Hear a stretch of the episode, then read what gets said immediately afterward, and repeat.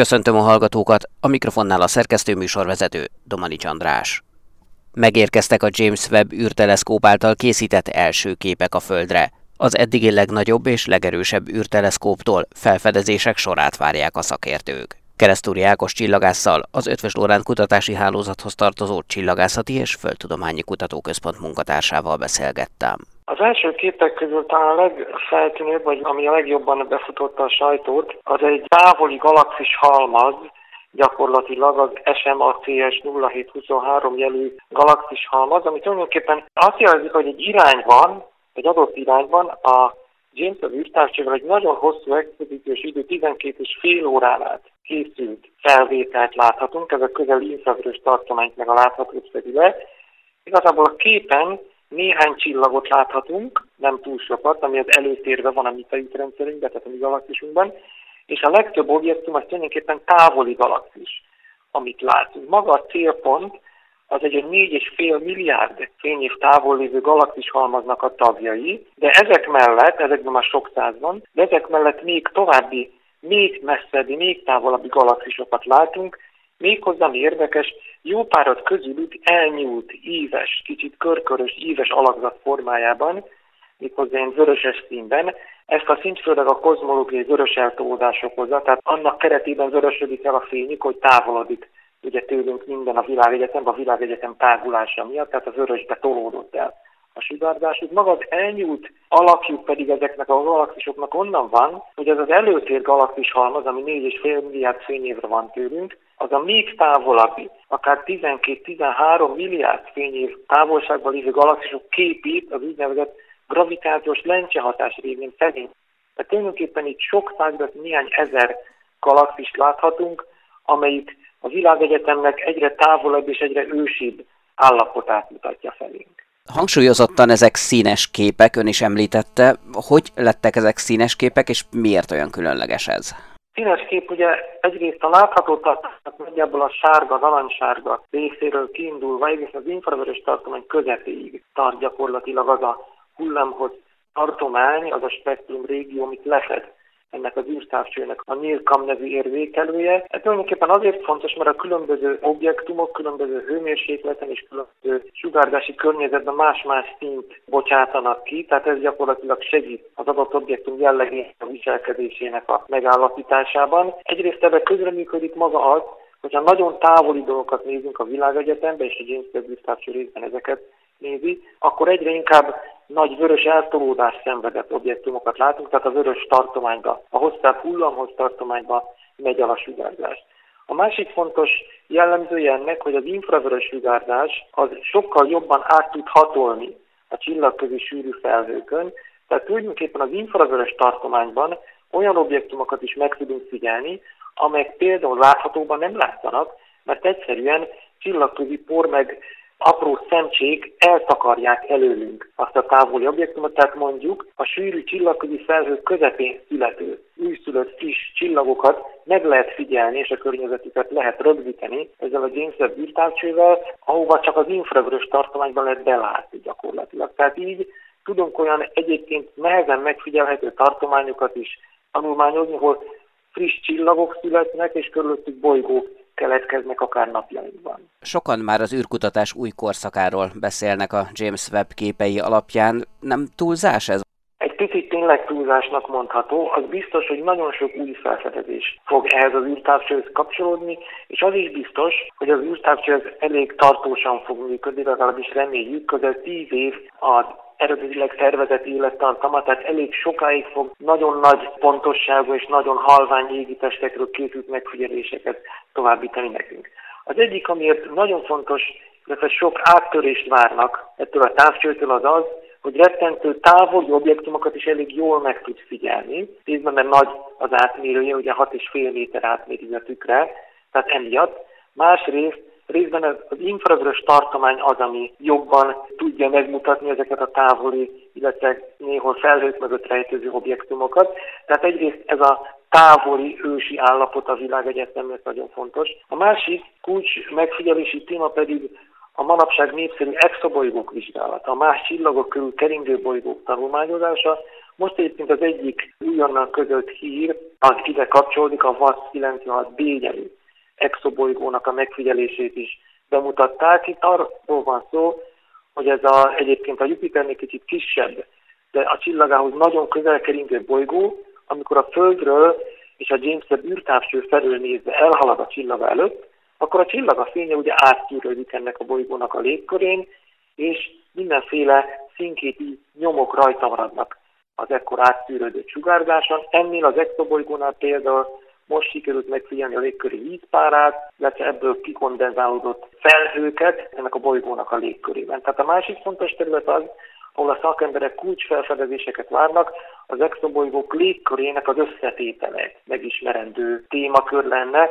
Itt ugye eddig, az eddigi megfigyeléseinkkel főleg az exobolygók felfedezését céloztuk. Most már a James Webb űrtávcső nem keresni fog exobolygókat, hanem nagyon érdekes exobolygókat fog célzottan vizsgálni, jó esetben a légkörük összetételét megmutatni, megbecsülni azt, hogy milyen hőmérséklet, milyen környezeti viszonyok vannak azoknak az égitestnek az atmoszférájában. Ezen a téren nagyon sok új felfedezés várható. Gyakran a Hubble űrtávcsőhöz hasonlítják a James Webb-et. Miben több ez, miben jobb ez, mint a Hubble volt? Egyrészt abban több, hogy nagyobb, ugye lényegesen nagyobb az átmérés fénygyűjtő képessége. A másik fontos dolog, hogy az infravörös tartományt elég jól lefedi, a tartomány nagyjából közepéig. A harmadik szintén nagyon fontos, a Hubble űrtávcső ugye föld körül keringet. Emiatt gyakorlatilag az égboltnak nagyjából felét kitakarta a Föld. A James Webb űrtávcső az úgynevezett L2 jelű Lagrange pontban van. Ezt úgy kell elképzelni, hogy mondjuk a Föld pályát elképzeljük a nap körül, hogy kering a Földünk. A James Webb űrtávcső ugyanezt teszi meg, ugyancsak a nap körül kering, de kicsit messzebb, mint a Föld gyakorlatilag. Tehát tulajdonképpen a Földtől annyira messze található, hogy a Föld nem fogja zavarni az ő kilátását, úgymond a világűrre, tehát bármerre nézhet nyugodtan, míg a Hubble űrtávcsőnek a égboltjának nagyjából a felét ugye kitakarta a Földünk, tehát ez most szintén egy előrelépés lesz, sokkal szabadabban választható meg gyakorlatilag a célpont most James Webb űrtávcsőre. Hogyan tovább? Láthatjuk majd a további felvételeket is? Természetesen további felvételeket, akár csak a Hubble űrtávcsőnál nyugodtan számíthatunk arra, hogy rendszeresen fognak tényleg nagyon-nagyon látványos képek érkezni. Ezeket az interneten könnyen elérhetővé teszik, és érdemes az eredeti forrást is megkeresni, mert ezek a képek általában nagyon-nagyon részletesek. Tehát sokkal több információ meg részlet van bennük, mint ami egy egyszerű képernyőn látszik. Érdemes megnézni az eredeti forrást, abba belenagyítani, vannak ilyen alkalmazások, és azokkal látható a sok-sok apró részletek, amit egyébként az első képen nem figyelhetők meg. Szerencsére a NASA tisztában van azzal, hogy mennyire fontos, hogy a nagy közönségnek mutassanak eredményeket abból, amit az űrtávcső elér, úgyhogy várhatunk rendszeresen, számíthatunk arra, hogy időnként nagyon látványos képeket kapunk az űrtávcsőtől. Magyarországról a Csillagászati Intézetből Ábrán Péter kutatócsoportja működik közre, főleg a James Webb eredményeinek értelmezésében, elsősorban a fiatal csillagok és körülöttük lévő születő bolygók tanulmányozását illetően. Sigma, a holnap világa. Magyar csillagászok is nyertek kutatási időt a James Webb űrtávcső használatára, egyebek között a Szegedi Tudományegyetem TTIK fizikai intézete. Szalai Tamással, az intézet asztrofizikai kutatóközpontjának munkatársával beszélgettem. Ez az emberiség által valaha a világ legnagyobb méretű távcső, 6,5 méter tükörátmérője, ami a, talán mindenki által jól ismert Hubble űrtávcső méretét több mint két és félszeresen haladja meg. Úgyhogy önmagában a mérete is nagyon lenyűgöző és egyedi. És hát a másik az, hogy egy olyan tartományban, az emberi szem számára láthatatlan infravörös tartományban kezdte el most vizsgálni a világegyetemet, ahol rendkívül izgalmas kérdésekre reméljük a választ. Ilyen például az, hogy hogyan alakultak ki a világegyetemben az első galaxisok és a galaxisok közepén lévő fekete lyukak.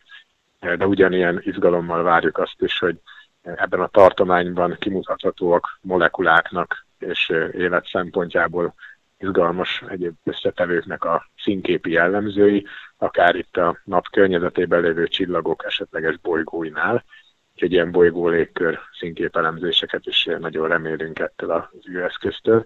És hát amivel talán a leginkább bekerült a köztudatba az eszköz, hogy 10 milliárd dolláros költségvetéssel ez a valaha volt egyik legnagyobb tudományos program anyagilag, és ez a pénz ez nem véletlenül ugrott fel ekkora összegre, hiszen egy korábban soha nem alkalmazott technikával kellett ezt az űrtárcsát a világűrbe juttatni egy összecsomagolt állapotban a mérete miatt, és ez a világűrben bontódott ki, nyílt ki, és hát olyan műszaki technológiai megoldásokat kellett alkalmazni, ami szintén úttörő volt, és ezek a megoldások később akár nem csak az űrkutatásban, hanem a mindennap életünkben is hasznosíthatóak lesznek. Az első képek már meg is érkeztek a James Webb űrteleszkópról, ez azt jelenti, hogy működik. Önök nyertek időt, amit használhatnak majd ezzel a rendszerrel. Hogyan lehet kutatási időhöz hozzájutni egy űrteleszkóp esetében? Így van a kérdés első felére válaszolva, nagy izgalommal követtük, és mindannyian a képe, az első képeknek a nyilvánosságra hozatalát, és hát tényleg azt mondhatom, mindannyiunk nevében egy fantasztikus élmény ez, látni azt, hogy tényleg nem csak hogy az elképzeléseinknek, hanem minden várakozás felülmúló módon működik ez az űrteleszkóp. És hát most nem csak a képek bemutatása történt meg, hanem megindult ténylegesen az úgynevezett első tudományos ciklus, és most bő egy éven keresztül méri le majd az űrtávcső azokat a programokat, amikre az elmúlt másfél-két évben a Nemzetközi Kutatói Közösség javaslatokat adhatott be. Ez egy nyílt pályázati rendszer volt, úgymond mindenki pályázhatott természetesen, nagyon nagy volt a verseny, a rendelkezésre álló időkeret több mint négyszeresére nyújtottak be időt kutatók, és hát számomra külön öröm, hogy ebben a nagyon éles versenyben is nemzetközi kollaborációk keretében több programmal és összesen több mint 40 óra távcsődőt sikerült elnyerni. Ez a több program mit jelent a gyakorlatban, mi mindenre fogják használni a James Webb űrtávcsövet? Tehát alapvetően itt a Szegedi Tudományegyetemen az asztrofizikai kutatócsoportban dolgozó kollégák többsége csillagrobbanásokkal foglalkozik, tehát csillagoknak a halálát vizsgáljuk, úgymond, vagy viszont egy termékeny halál, ha mondhatjuk így, hiszen ezen robbanások következtében egyrészt a csillagban korábban kialakult, és a robbanás során létrejövő új kémiai elemek kerülnek ki a csillagközi térbe, amik aztán újonnan születő csillagok és bolygók anyagába is beépülnek. Másrészt pedig, ami a mi kutatásaink középpontjában áll, az a porszemcséknek a keletkezése. Ez egy rendkívül érdekes dolog, hogy a világegyetem, a kozmosz az tele van szó szerinti értelme vett porszemcsékkel, hatalmas mennyiségben, és ezekből a porszemcsékből állnak össze jelenlegi tudásunk szerint például a születő csillagok a bolygók, tehát a Földünk is egykor 4,5 milliárd évvel ezelőtt ilyen porszemcse halmazból kezdett el formálódni. Viszont azt, hogy a porszemcsék eredetileg honnan származnak, ezt még nem pontosan tudjuk. És erre egy nagyon jó, nagyon jelölteknek tűnnek ezek a csillagrobbanások, ezeknek a környezetében, a csillag korábbi életéből, vagy korábbi életében zajló folyamatok során olyan körülmények állhatnak elő, hogy a robbanás elősegítheti ezeknek a porszemcséknek kialakulását, illetve felszítődését, és ennek a nyomait a James Webb űrtávcsővel általa érzékelt infravörös tartományban tudjuk és reméljük megfigyelni. Négy programunkkal több mint 40 órát kaptunk, ennek azért úgymond a nettó tudományos része az körülbelül ennek a, a szűk harmada, tehát olyan 12-13 órányi mérés, hiszen egy ilyen űrtávcső, mint általában egy bonyolult eszköznek a működtetése során nagyon sok időt kell arra is hogy megfelelően célpontra álljon a távcső, akkor ott különböző még ilyen kalibrációs mérések is születnek, de minden esetre ez egy óriási dolog, hiszen tényleg a kutatócsoportok, az, hogy csak így átvitt értelemben véremenő küzdelmet folytattak akár csak néhány órányi észlelési időért is, úgyhogy ez, hogy magyar közreműködéssel szegedi kutatóként ilyen nagy mértékben, mennyiségben nyertünk távcsődöt, ez egy hatalmas élmény. Tudják-e már azt, hogy mikor kezdhetik meg a munkát a James Webb-el? Igen, egy néhány héttel ezelőtt nyilvánosságra hozták, legalábbis számunkra elérhető vált a tervezett menetrend.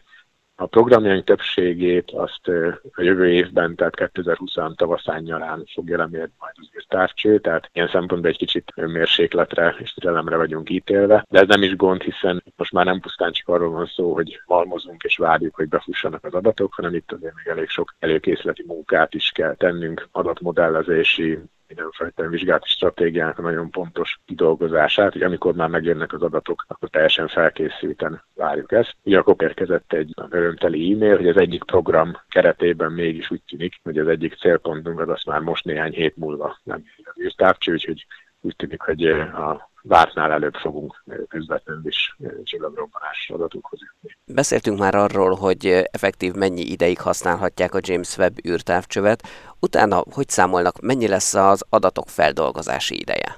Igazából nem is azt tart majd sokáig, hogy úgymond feldolgozzuk ezeket az adatokat, erre elég jól bejáratott, előre megtervezett szoftveres eljárások vannak, amit a tudományos konzorcium, amelyik üzemelteti az távcsövet tényleg nagyon előrelátó és precíz módon fölkészült és fölkészítette a teljes kutatói közösséget. Inkább itt az telik majd valószínűleg időbe, hogy tényleg megfelelően értelmezzük ezeket az adatokat. Hiszen egészen eddig nem tudtuk azt, hogy pontosan milyen módon fog méréseket végezni, milyen képeket, milyen felbontású, milyen érzékenység adatokat fogunk kapni.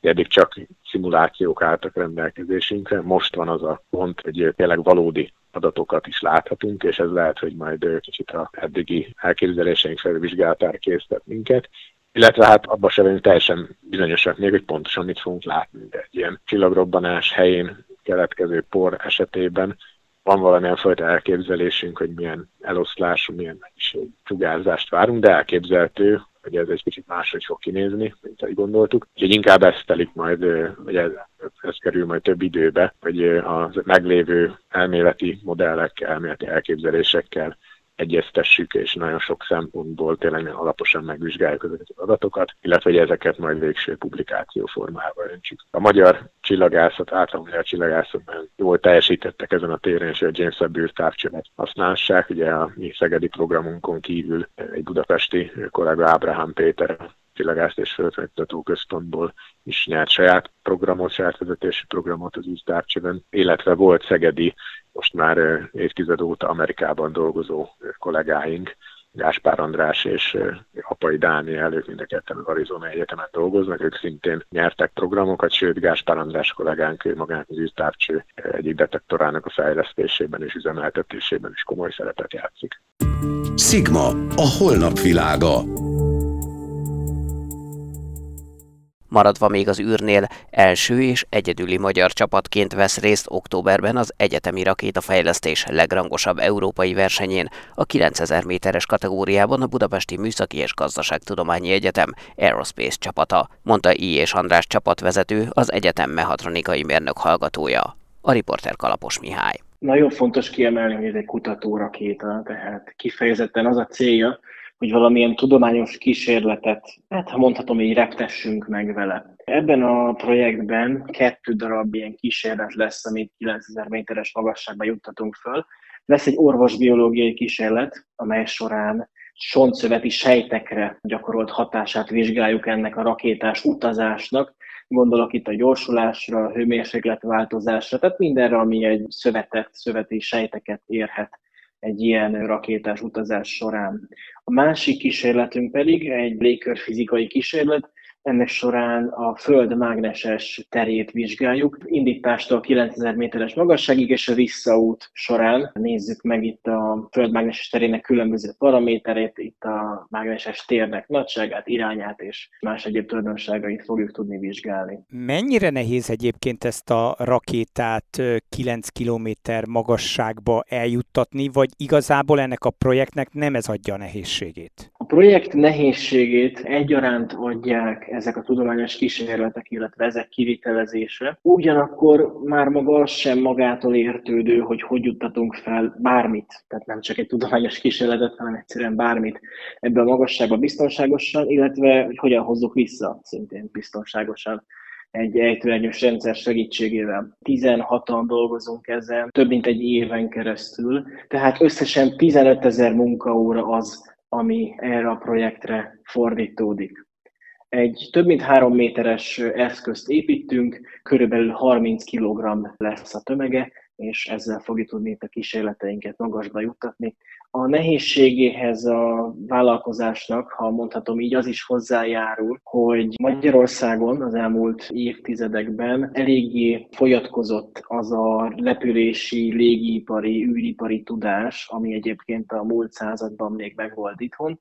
Így nekünk kell össze keresni, összevadászni azokat a szakembereket, szakirodalmakat, partnereket, akikkel együtt tudunk dolgozni. Ez minden idáig nagyon jól alakul, és azt reméljük, hogy sikerül egy picit újraéleszteni, újraindítani ezt a magyarországi rakétatechnikai tevékenységet. Ugye a végcél az októberi portugáliai európai verseny, de addig egyébként még mi minden történik? A versenyig jó pár kihívás vár még ránk, ez októberben lesz be kell fejezni a különféle gyártási folyamatainkat. Jó pár dologgal rendelkezünk már, gondolok itt például a számítógépes rendszerre, de vannak még bőven olyan alkatrészek, különböző kompozit vagy fém alkatrészek, amik még jelenleg is gyártásban vannak. Következik utána egy kiterjedt fesztelési fázis, amely feltétlenül szükséges ahhoz, hogy biztosak lehessünk abban, hogy mindent biztonságosan tudunk üzemeltetni. Végül hazai felbocsátási tesztek is következnek. Szeptemberben tervezzük Magyarország tudtommal első 9 km magasságot elérő kutatórakéta felbocsátását,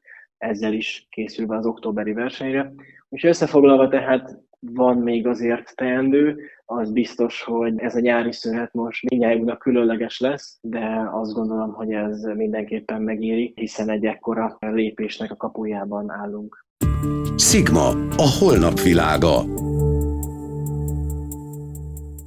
Érdemes lesz az eget kémlelni a következő napokban, hiszen G1 osztályú napkitörés érkezik a Föld felé július 20-a és 21-e között. Az égi jelenésről Weiland Anna Mária kérdezte Kis Lászlót, az Ötves Lóránt Kutatási Hálózathoz tartozó Csillagászati és Földtudományi Kutatóközpont főigazgatóját ez ránk közvetve semmilyen hatást nem jelent, hiszen az űridőjárás része az, hogy a nap aktivitása nyomán a központi csillagunkból kidobódó gázfelhők időnként elérik a Földünket.